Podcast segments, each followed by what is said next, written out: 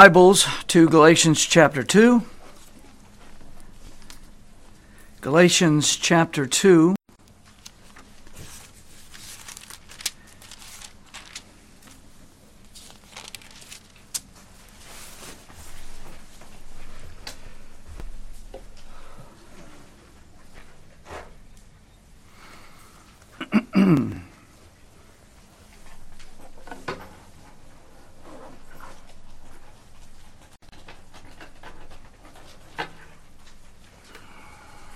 Please stand with me if you would. We're going to read verses 11 through 21. It's going to seem like we're backing up a little bit tonight, but we're going to look at this passage in its entirety.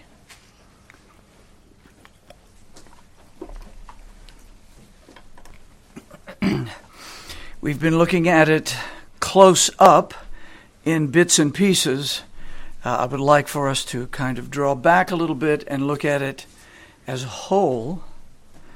And then, the Lord willing, we will come back to it and make some applications in sermons ahead.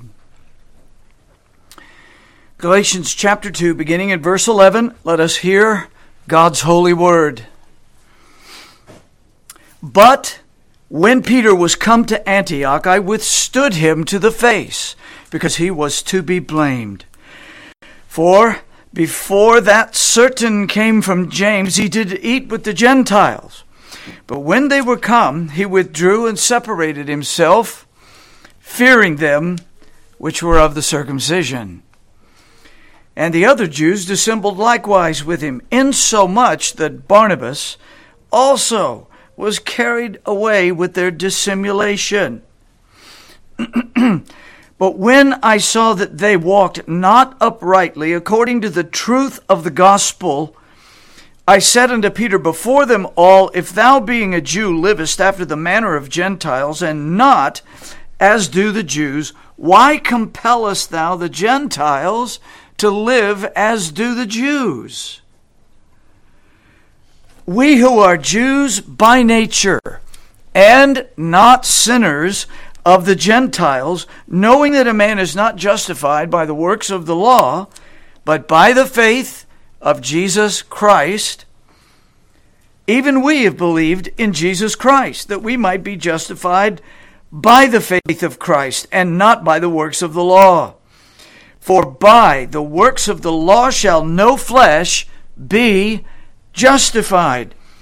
But if while we seek to be justified by Christ, we ourselves also are found sinners, is therefore Christ the minister of sin? God forbid. But if I build again the things which I destroyed, I make myself a transgressor. For I, through the law, am dead to the law that I might live unto God. I am crucified with Christ. Nevertheless, I live. Yet not I, but Christ liveth in me. And the life which I now live in the flesh, I live by the faith of the Son of God, who loved me and gave himself for me. I do not frustrate the grace of God. For if righteousness come by the law, then Christ is dead in vain. Amen. Amen. Holy Father, we ask after this time of prayer that thou wouldst hear us. Many pleaded with thee tonight for thy blessing, for thy spirit, for light in thy word. Oh, help this vessel of dust to preach thy word this evening. Thy word is infallible. Thy preacher is not. Oh God, how I pray with all of my heart that as our brothers have so graciously prayed this evening, may we not grieve, may we not quench that holy person who comes to fill our hearts, who gives us life from the world to come, who animates us, who dri- drives us to that which is pure and good. Forgive us, forgive us of our sins, forgive us of our grievings and quenchings of thy Spirit. And, O Christ, be exalted in our midst this evening. Bless thy people, feed thy sheep. I can't. I pray, O God, that we would know the outpouring of thy Spirit and the blessings of thy presence. In Jesus' name, amen. amen. Please be seated.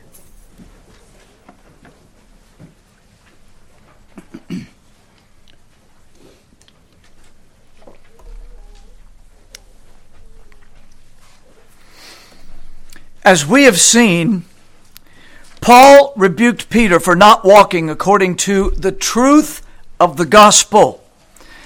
And the truth of the gospel that Paul is defending is knowing that a man is not justified by the works of the law, but by the faith of Jesus Christ, even we have believed in Jesus Christ, that we might be justified by the faith of Christ and not by the works of the law. For by the works of the law shall no flesh be justified.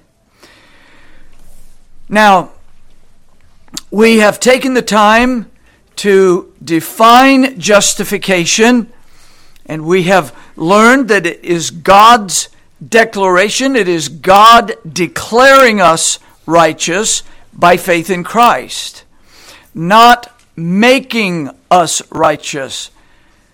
it is declaring us. It is the work of a judge. As we said previously, a judge does not make someone in the right, a judge does not make someone in the wrong.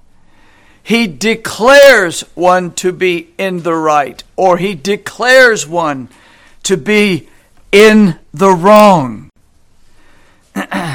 So justification is God's declaring sinners righteous by faith in Jesus Christ. And we defined the phrase the works of the law as all things required by the law of Moses. All things required by the law of Moses. Finally, we considered that the faith of Jesus Christ was not speaking of his faithfulness, it was not speaking of his faith, but it is faith of which Jesus is the object.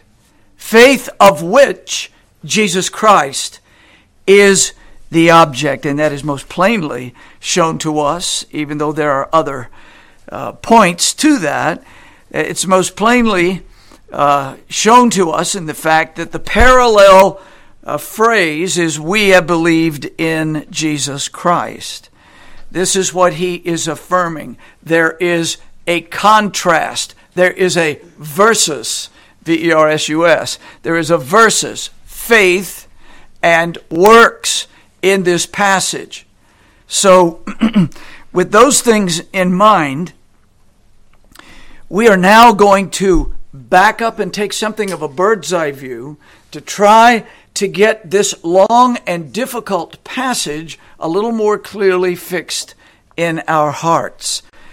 and as I said, we will, uh, in future message, uh, make applications. There are certain uh, verses we would like to return to and spend a little more time unfolding them. But we want to see them all now in the, the, the way Paul wrote them out. And uh, try to understand what is arguably uh, a, a, quite difficult passage in some places.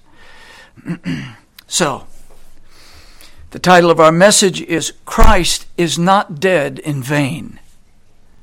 This is his point. and Peter has violated that thought. So, Christ is not dead in vain. May our gracious Heavenly Father fall upon us by the Holy Spirit. May He give us light in the sacred text and life in our hearts and love for Jesus Christ, our risen Savior. That being said, our first thought is this Paul's trip to Jerusalem resulted in agreement. Peter's trip to Antioch resulted in his rebuke. We're going to look at verses 11 through 13. First, now, as an introduction to that, in verses 1 through 10 of this chapter, Paul described a journey to Jerusalem in which he met with the apostles James, Peter, and John.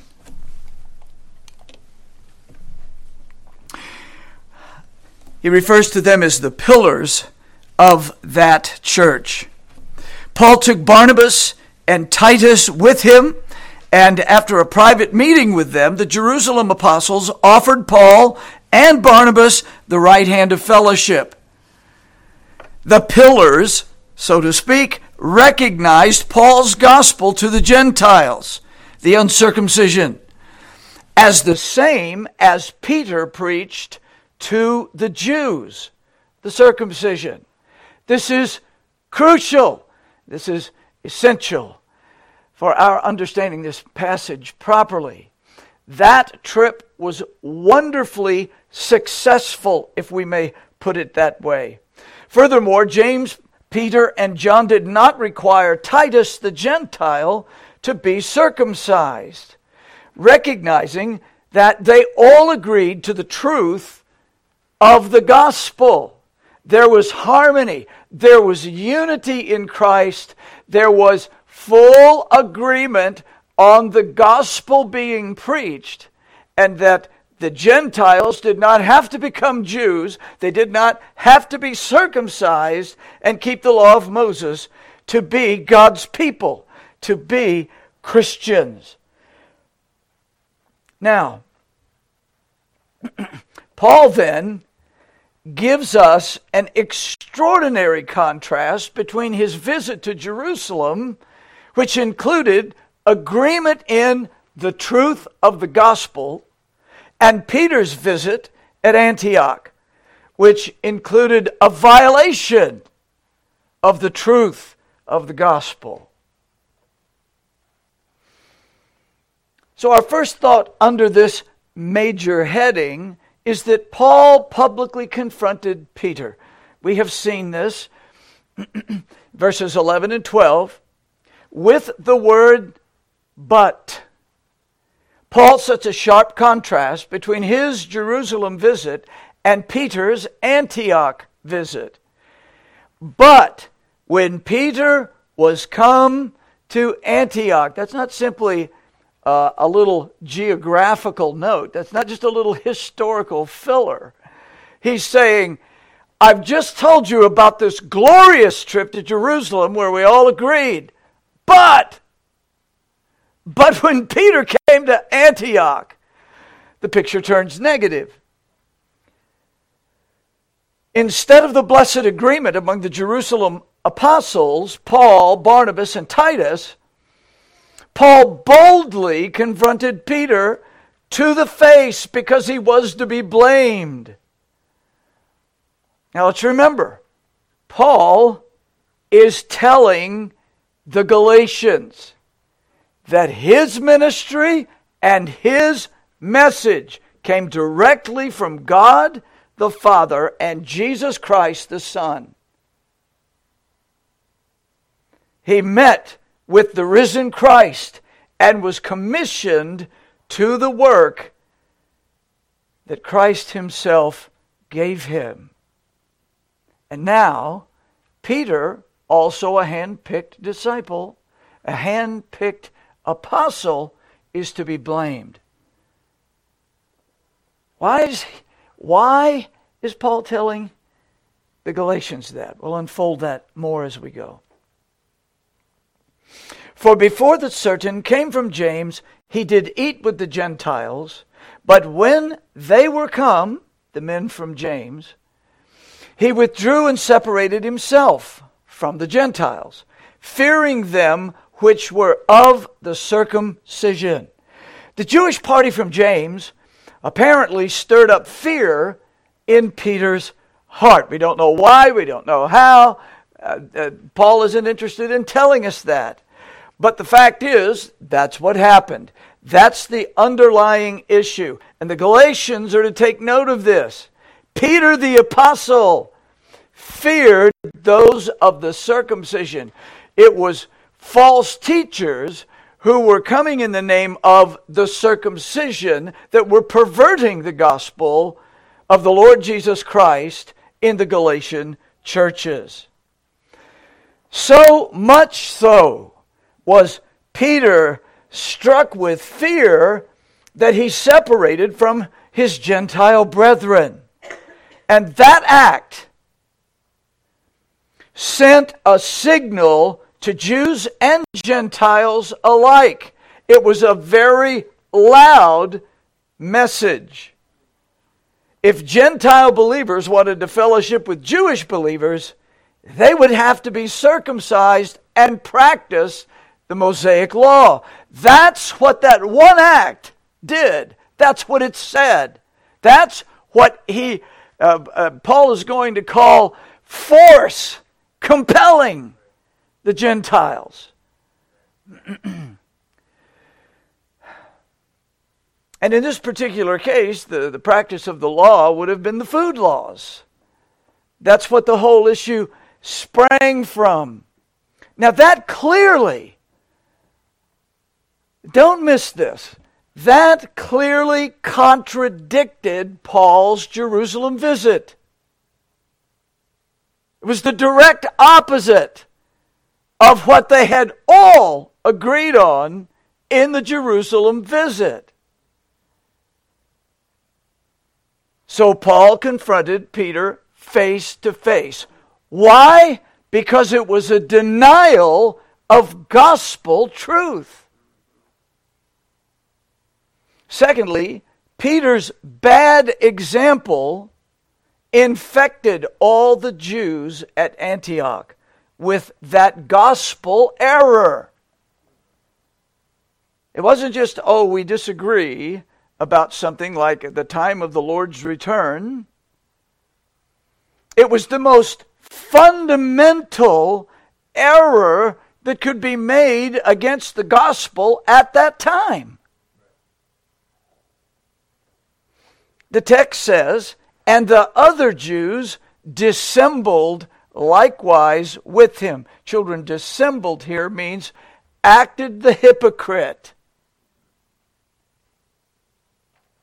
The other Jews absorbed the message that Peter's act plainly set before them, and they followed him.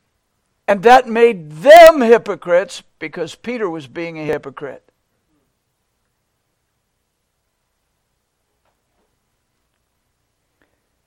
It says, in so much the other Jews, the other Jews dissembled likewise with Peter, insomuch that Barnabas also was carried away with their dissimulation. What a blow to Paul's evangelistic ministry. I mean, the man that had labored with him so intensely for so long, that, if I can say it this way, I mean, his gospel sidekick got pulled into the vortex of the hypocrisy. Why? Because an apostle did it. That's why. An apostle did it. That's why the errors of pastors are so deadly. That's why we have to be cautious, careful. We walk on eggs all the time. I would like to have another gate, but it's the egg walk most of the time. What we say, what we do, how we act, it's being absorbed. If he can do it, I can do it. If he's doing it, I probably should do it. And uh, unfortunately, we don't have much of that problem here. But the fact of the matter is, we need to understand the powerful influence that leaders in a congregation must exert and do have by the authority of God. But that makes their errors more significant. That is why uh, the, the scriptures tell us, Be not many masters, for theirs is the greater condemnation.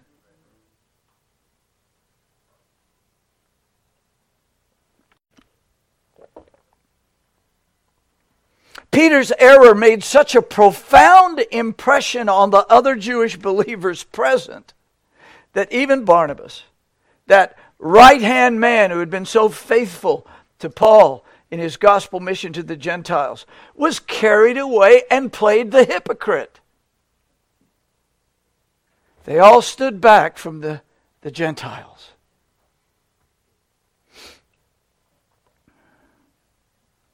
As we've seen in Acts 10, Peter learned from God himself in a vision that he could eat Gentile food. God confirmed this in Peter's evangelistic mission to the home of Cornelius, a Roman centurion.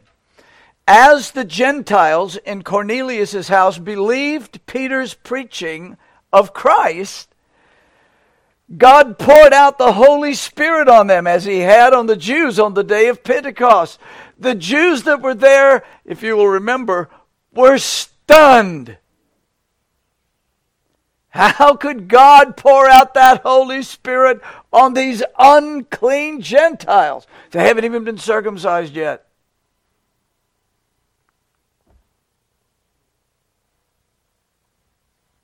So Peter had no excuse for his blatant hypocrisy and his severe gospel error. He was not like the false teachers in that he was purposefully trying to undo the preaching and teaching of the Apostle Paul. But his stumbling as he did, triggered by his fear of the big guys from Jerusalem, set loose a wave of hypocrisy in the body of the Lord Jesus there in Antioch. Therefore, we come to our second major heading. Paul corrected Peter and declared the truth of the gospel. Verses 14 through 21. now, our first thought here is Paul was moved to act when he realized Peter's error. Paul rightly perceived that Peter's error was violating the gospel truth that they had previously agreed on in Jerusalem. Once again, that's why that word but is so important. But when Peter came to Antioch, it turned around. So Paul told the Galatians, when I saw, I grasped, I understood what was happening. When I saw that they walked not uprightly according to the truth of the gospel, I said unto Peter before them all, public rebuke, because this was a public sin. You will notice he didn't take him off to the side. He didn't take him uh, into an office off of the the, the side of the meeting room in, in, in Antioch. We don't even know what the building was like. But there was not the privacy of Matthew 18. People confuse 1 John, uh, 1 Corinthians 5 and Matthew 18 all the time, and I don't know why, other than perhaps just not carefully reading and understanding the different contexts. Uh, uh, uh when, when we say church discipline, we don't necessarily mean and there have only been a few times when we've had to do this, but we don't necessarily mean beginning a process of Matthew 18. That is something that begins in private because it's something that happened between people in the church. And it's to stay private. The elders don't need to know about it unless they can't resolve it. And it is their responsibility before the head of the church to fix it. Everybody here needs to get that. Don't bring the elders in as soon as you know someone crosses your plans or irritates you or annoys you or does something you think is sinful, don't come and ask the elders, oh, uh, what do you think I should do about that? because we're going to look at you and say, obey Jesus. Go to them in private and don't talk to us. Go get that straightened out. and if that if you're going privately, doesn't straighten it out, get a couple of witnesses and go back and keep it that much private. You still have expanded a little, but you're keeping it private. Everybody in the church doesn't need to know. Don't be a miserable hypocrite and go to 10 people and say, What do you think I ought to do about this? There's one thing to do go. If you won't go, be quiet. It's that simple. You be a peacemaker or you obey Christ and go get it worked out. It is not an option to go to the prayer meeting with somebody. Uh, uh, when the ladies are meeting to pray or the men are meeting to pray, and we bring up, oh, you know, we need to pray about somebody. What do you think I should do about this? Uh, brother, somebody did this to me. I mean, it's like, no, absolutely not. But when you get to 1 Corinthians 5, Paul said, everybody knows what's going on with this thing. He says, put the guy out now. Right, there wasn't any, oh, let's take him aside and talk. There's nothing to talk about. It's open, flagrant sin. Put him out. That's the principle Paul is working with right here. He chooses to publicly rebuke. That is one of the methods of church discipline. Public rebuke. It was a public sin. And therefore, there wasn't any need to do anything privately.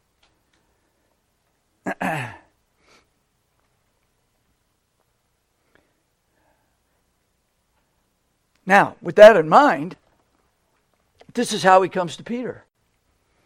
You're to be blamed, and he begins to tell them, uh, tell him.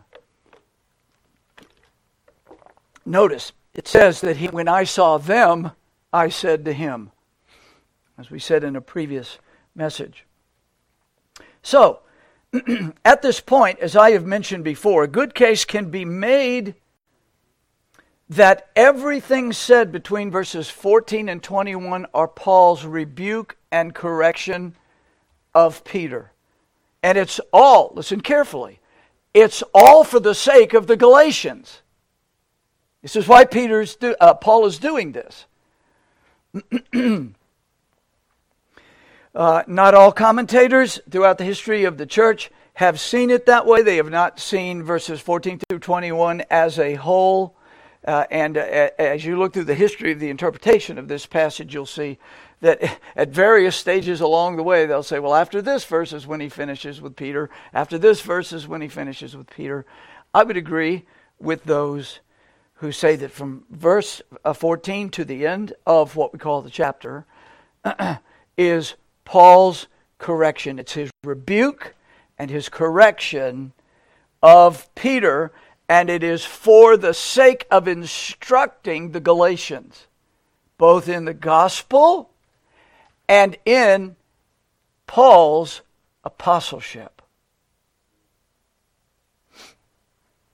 he's taking another apostle to task. Now, Paul's correction establishes two vital points. Actually, more than this, but I will set before you two.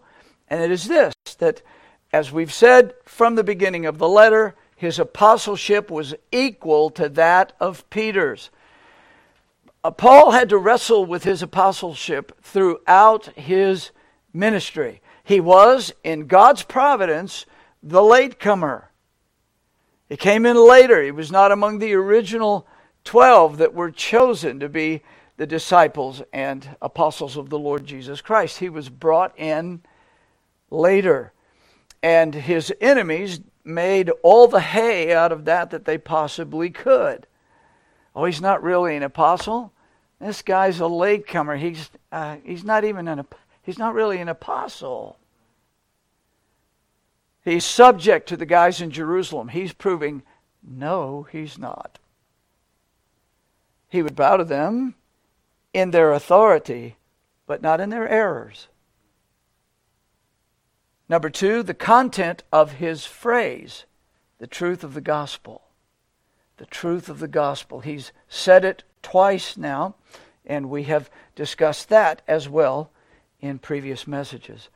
Now, all this was a correction for the Galatians who were coming under the spell of false teachers who were propagating the same Judaizing errors.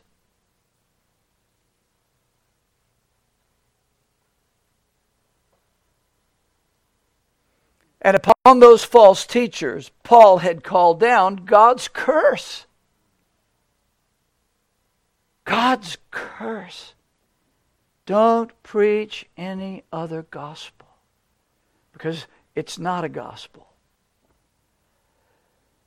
Now, with that in mind, with that strong contrast in mind, Paul began his correction with Peter's knowledge of the gospel. We can learn a lot from Paul here uh, in dealing with error, but he very wisely begins to address Peter on something that Peter knows. He reasoned with his fellow apostle this way If thou, being a Jew, livest after the manner of Gentiles, and not as do the Jews, why compellest thou the Gentiles to live as do the Jews? It's quite obvious Peter had become very complacent, very happy to live and eat with the Gentiles, which he formerly considered because of the law, to be unclean. Now they were his brothers and his sisters, and he was comfortable eating their food. So Paul says, All right, you've been down here visiting us. You're a Jew. now, if you've been living like a Gentile, why is it that all of a sudden you are forcing the Gentiles to live like Jews? This is his argument. Now, that may have struck Peter in an odd way. I, I don't know. The, the, again, the passage, the letter doesn't tell us. it doesn't tell us if Peter answered, if he just stood there and looked like he'd been thunderstruck. We, we don't know. It'd be nice to know. Paul, you misunderstood. I was just going over to ask for the ketchup. well, you know, there, there's nothing like that here. He simply, Paul, and Paul was absolutely brilliant. And he, he just comes right in uh, to Peter's heart and says, You know what you did? Forced the Gentiles Love to have known how that went down with Peter. I'm sure in his fear of the men from James, he did not even think about the implications of what he was doing.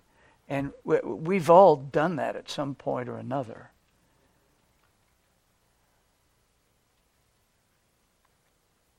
Now, that question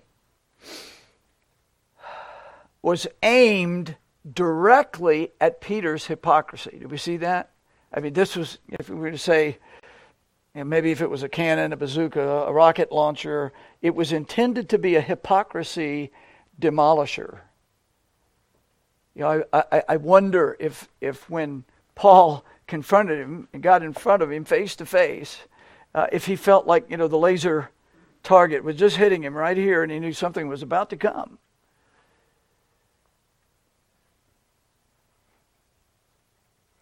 God himself had taught Peter that he could eat with the Gentiles. But fearing the men from Jerusalem, he separated from table fellowship with the Gentiles, and by doing so, with the weight and authority of an apostle, he was forcing, he was compelling, he was pressing the Gentiles to adopt Jewish law. You can't be with us until you get circumcised and keep these laws. Paul would have absolutely nothing to do with that. He then appealed to Peter's and his own Jewish heritage. He, he fired at his hypocrisy, and then he takes it a little step further. We who are Jews by nature, you, Peter, I am a Jew by nature, you know that. Barnabas, many of the men here, all of us who are Jews by nature and not sinners of the Gentiles, we've talked about what that meant. Now, we have discussed this passage uh, on two previous occasions, so that we'll, we'll just pass on to the most important, if not the most important verse in the letter. He says, You and I were Jews by nature. We're not sinners of the Gentile, right? Is that the case? So Paul aimed and fired again directly into Peter's conscience. we who are Jews by nature is knowing, knowing, knowing that a man is not justified by the works of the law, but by the faith of Jesus Christ. That is, the faith that has Jesus Christ as the object. Even we have believed in Christ. We who? We that are born Jews. At various times in my marriage, my wife has been very patient with me. There are times when she would say certain things to me, and it's like we've been over this land before. and I would say, You don't have to tell me that. Now, I thought I was saving us some time. She heard that as a very rude response. Understandably so, now that I've learned a little better. but I would say, you don't have to tell me that. You know? Because it's like, wait, we, I, I know this. Well, this is the kind of thing here that Paul is doing to Peter in the sense that he's telling him what Peter knows. Uh, uh, Peter's not saying, wait, hold it, I need to take some notes here. This is all new stuff. He says, no, you and I are Jews, and we know that the truth of the gospel is that men are not justified, they are not declared righteous by any law, uh, obedience to any law of Moses. he caps that off by quoting from Psalm 143 2. By the works of the law shall no flesh be justified. It reads more like this in the Greek Septuagint, the Greek translation of the Hebrew Bible. Now, Verse 16 is the truth of the gospel. That's the truth of the gospel that Peter has violated and that Paul is defending with all his reasoning skills. Paul is implying something like this. This is a, a, a stretched paraphrase, but I hope it helps. Peter, we Jews that have believed know from the gospel itself that our only hope is that the judge of heaven and earth will declare us righteous. And he will only declare us righteous by trusting Jesus Christ alone. We'll talk about the word alone in a future message. We don't ever hear justification by faith alone in the scriptures. We say it because of the battle between Rome and Martin Luther.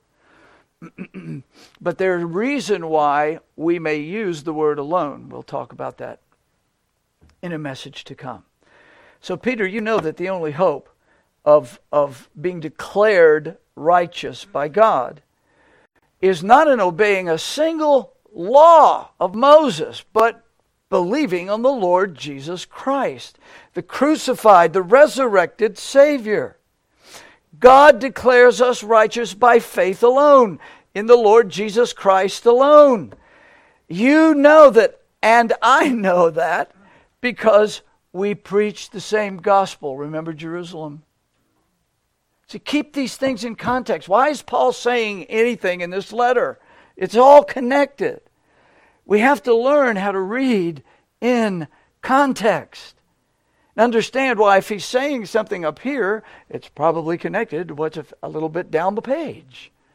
Connect them. So, he repeats it three times.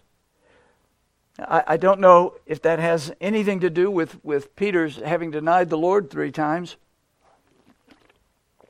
But we certainly see the Lord dealing with Peter uh, in multiples of three.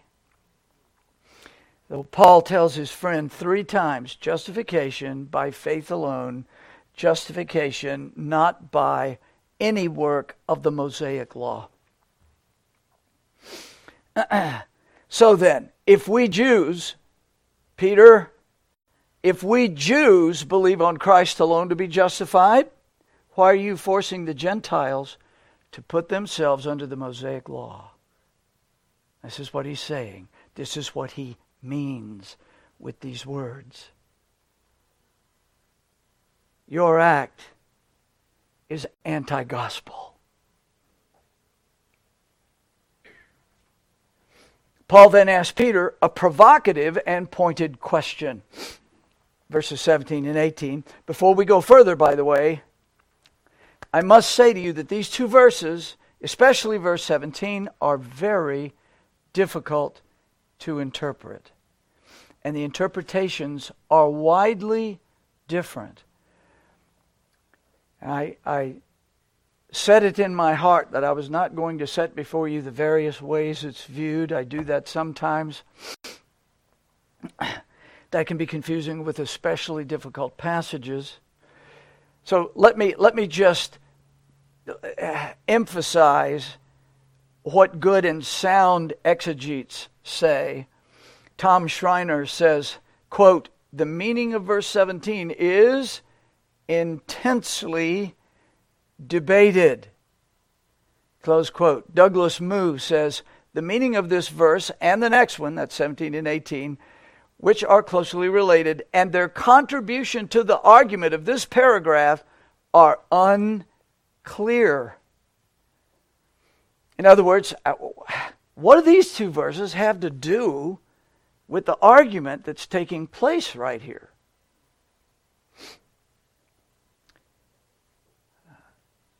Moo goes on to say of two uh, of the most uh, well known interpretations, he says, neither interpretation is without its problems, and hence the division of opinion among scholars. Now, when the finest exegetes on the planet are saying that type of thing,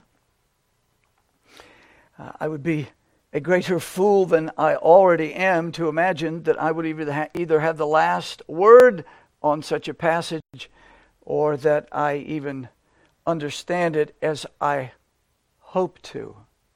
But I will give you what I believe is a reasonable understanding of it, and I urge you to continue your own studies and meditations of it, as I will over the years to come. I know, and all exegetes ultimately agree on Paul's purpose, but we're not entirely sure how those two verses connect and what they mean in the connection of their context.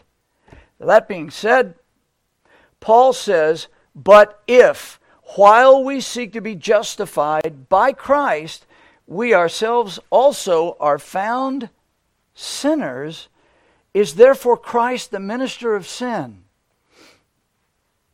Well, what does that mean? Paul seems, I want everybody to make sure you hear that word.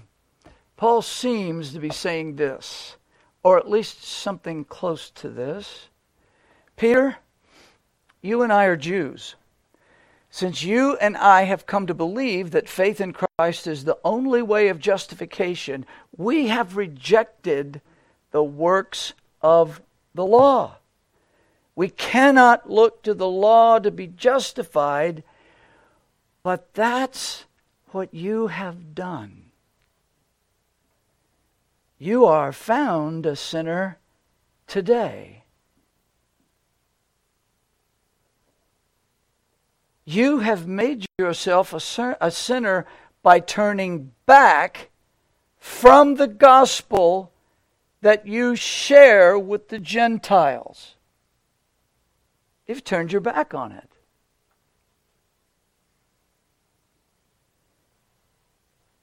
You have, by your actions, said that they must be circumcised and eat according to Moses' food laws. But that is not what went down in Jerusalem.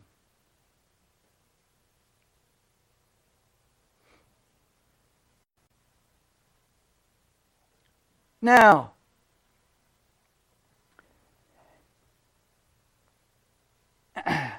with your understanding of the gospel, is it Christ's fault with what you've done today? Is Christ the minister of sin? Is he the one that is behind the fact that you've done what you've done? No. Paul says, God forbid. In other words, Peter is abusing what the gospel is about. He's doing something sinful. And we're going to find out exactly how sinful in what Paul says next.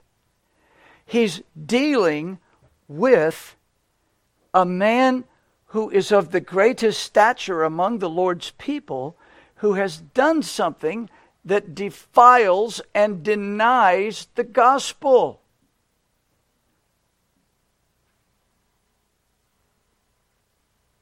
Is Christ the minister of that?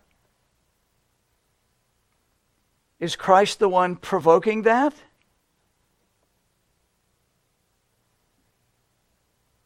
Since he has called you to believe in him alone for your justification, is he the one responsible for your sin today?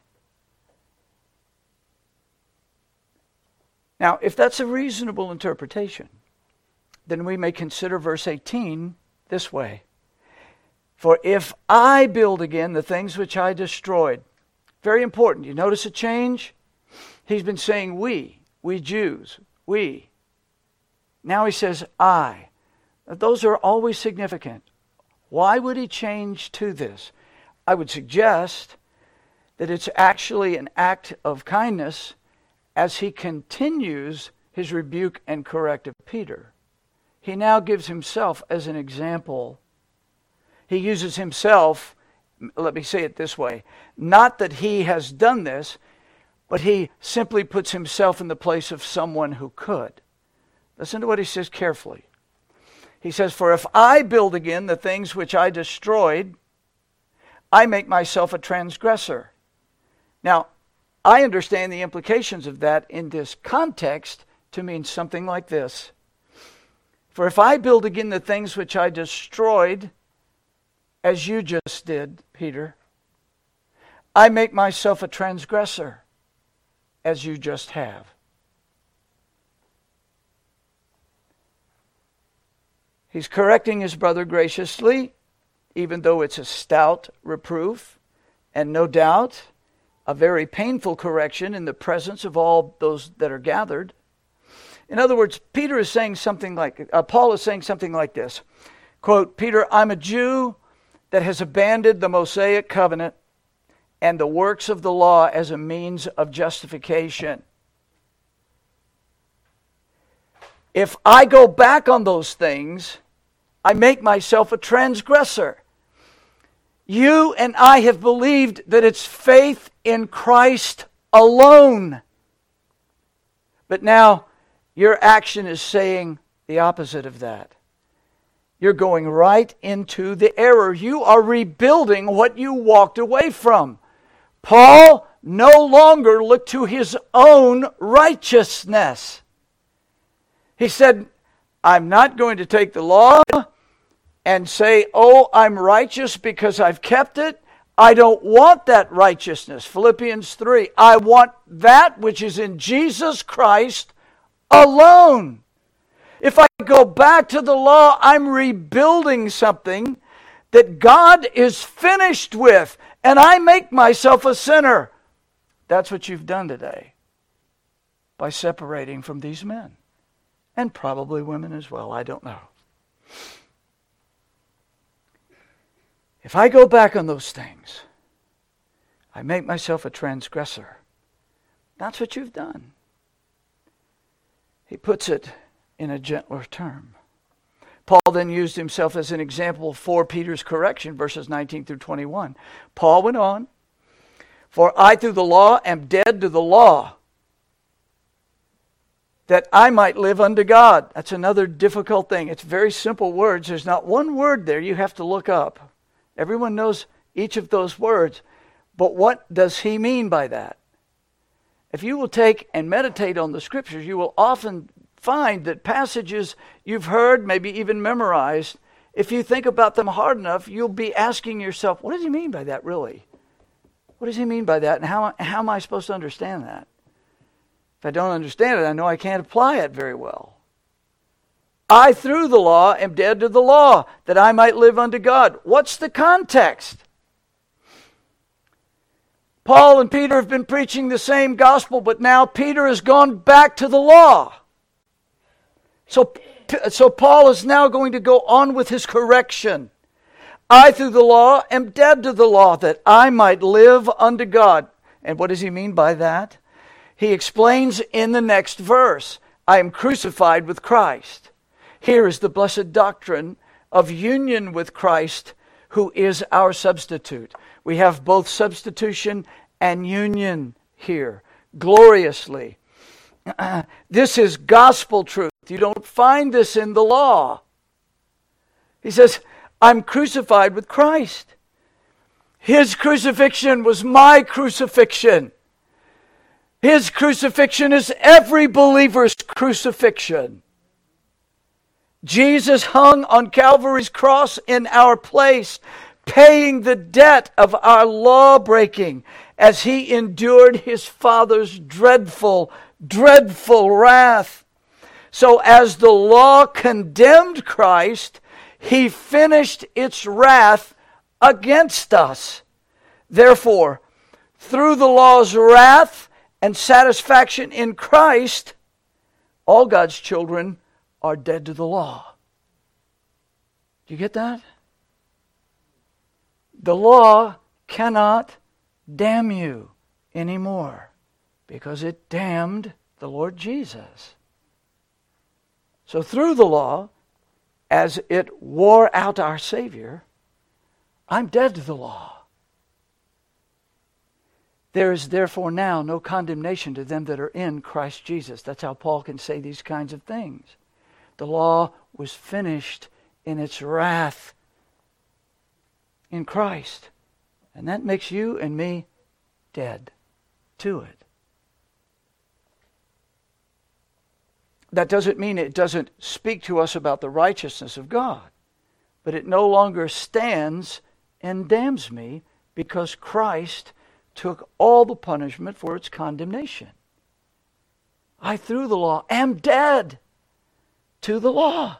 The old covenant system is finished. The old covenant has passed away. Paul knew this, and so did Peter.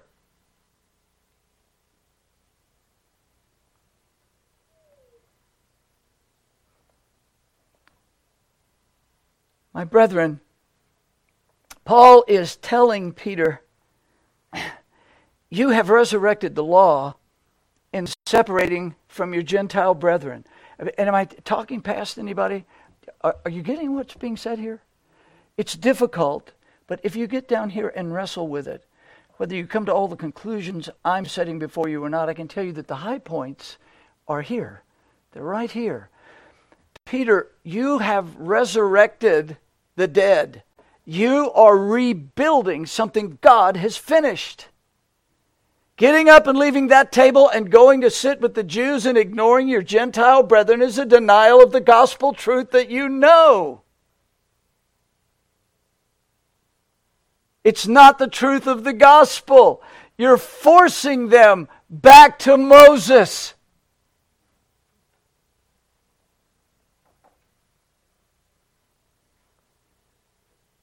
When by faith in Christ without the works of the law, you're dead to the law. You should realize and you know that you're dead to what you just did. then comes that glorious declaration where he says, Nevertheless I live. I'm crucified with Christ, nevertheless I live. Yet not I, but Christ liveth in me. And the life which I now live in the flesh, I live by the faith of the Son of God who loved me and gave himself for me. Paul's closing word here are thrilling. He's telling Peter, in, in, in, so many words, he's telling Peter what he should have done, what's true about him. He says, uh, It's true of me. And we both know the same gospel.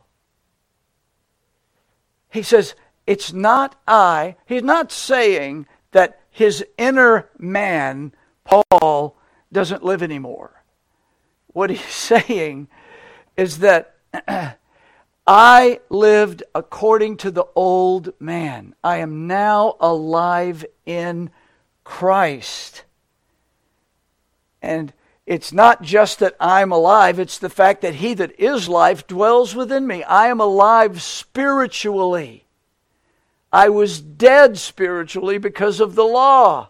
I am now alive spiritually because Christ dwells in me. Do you think of yourself that way?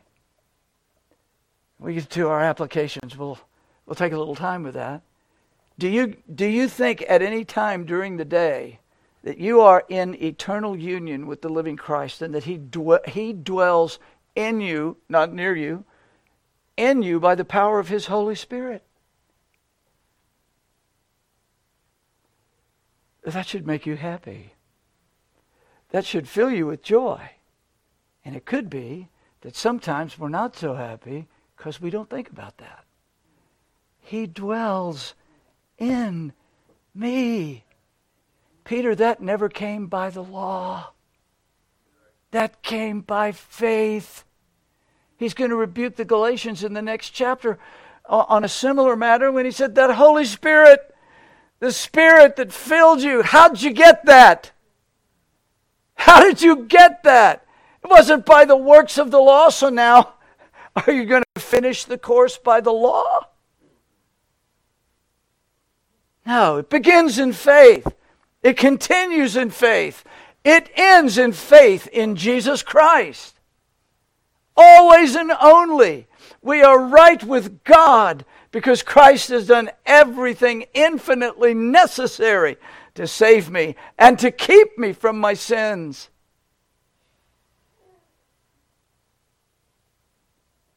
Peter, you caved in. You caved in, and that caving in wasn't just, oh, a personal boo boo. You attacked the gospel when you left your brothers at the table. Seemed like a little thing, didn't it? Oh, he's up and eating with somebody else. It's a huge thing. It was utterly hip- hypocritical for a man personally taught by God that he could eat with the Gentiles and had been doing so to cave in and run back to a law principle. And Paul, with that sharp mind and the power of the Holy Spirit, got a hold of that and personally said, No, that's not going to wash here. I've been up to your place, you're down here at my place. You're not going to do that here at our place. I live, yet not I, but Christ liveth in me. In the life which I now live, I live by the faith of the Son of God who loved me and gave himself for the person who loves me more than anybody dwells in me. The whole world can forsake me. There'll be days when you feel like that's what's happening. But as long as you know this, you can have joy unspeakable and full of glory. It is Christ who lives in me. And that came by believing the gospel. So then, his closing word in his rebuke, the very last verse here, is very powerful. He says, I do not frustrate the grace of God. I do not frustrate the grace of God. Why, why is he saying that? Because Peter has. Peter, I want you to get this. I'm, I'm, I'm transferring this over to me and I'm putting it to you this particular way. And I want you to understand the results, the consequences of your choice. I do not frustrate the grace of Christ. In other words, that fr- that word frustration there, we don't uh, we don't use it this particular way generally, but he's what he's saying is you have set aside the grace of God. Set aside the grace of God. Peter, your sin is great because in your simple act of separation, you have built again the law. And we'll see again in the future that law, the, the law that separated Jew and Gentile, was knocked down by Christ. That wall's gone. And Peter was rebuilding it by a simple table switch. And he says, You know what the gospel is, but you have built that wall between Jew and Gentile, and you are frustrating, you are setting aside, you are making void the grace of God in Jesus Christ. And then he says, If righteousness come by the law, which you've just shown, then Christ is dead in vain. That's a powerful closing. He said, Do you know how important the error you made is? You're setting aside God's grace, and Christ is dead in vain. If righteousness comes by the law, Christ is dead in vain. So, but Paul wanted those in Antioch, those in Galatia, and those in every place where God's people congregate. What he wanted them to know is that Christ is not dead in vain. See, he wants this, he not only wanted that to sink into Peter, he's he's done all of this that we've looked at now. He's done all of this to say, now Galatians, this is what you're doing. You are setting aside the grace of God. For these men that have come in and said, Oh, you want to be with us, got to be circumcised. Want to be with us, got to go back to these food laws. You want to be with us, we're going to get on back down to Moses. And Paul said, No, I'm not going to rebuild what I've destroyed. And Peter, you shouldn't have. You've, you've laid the first brick, knock it over. Don't go back. Brethren, Christ did not die in vain. He died to save his people from their sins. And he also died to save them from the condemnation of the law. And Peter was heading right back to it while it might seem stiff, it might seem a little uh, painful, it might even seem humiliating to think of Paul reading the riot act to Peter this particular way. It was an act of love. Because when you deny the truth of the gospel, you don't just damage people spiritually, you help to murder people for eternity. That's not a light thing. Paul had labored in Antioch, and Peter from Jerusalem had just come and stuck a wrench in the gospel machine. And Paul took care of it in a gracious but firm way. So, we will return to this passage and make some applications. But Peter fell victim of his fear of men. And in doing so, he denied the glorious gospel. He set aside God's grace and declared that Christ was dead in vain. Oh, how easily we can mar the gospel of Jesus Christ.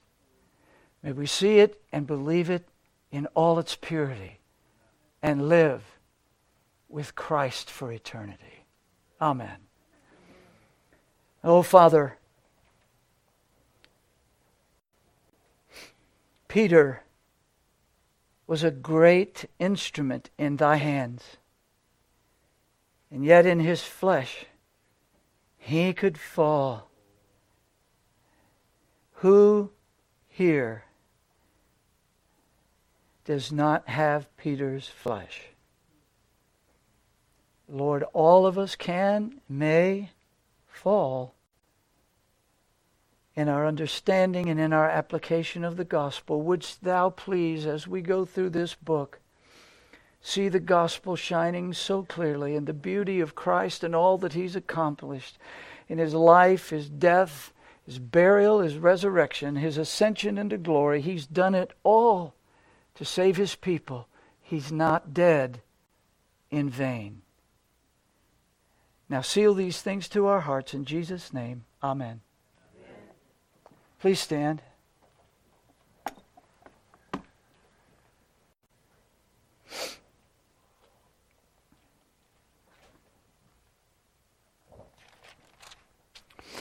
Now, the God of peace that brought again from the dead our Lord Jesus, that great shepherd of the sheep, through the blood of the everlasting covenant, make you perfect in every good work to do his will, working in you that which is well pleasing in his sight through Jesus Christ, to whom be glory forever and ever.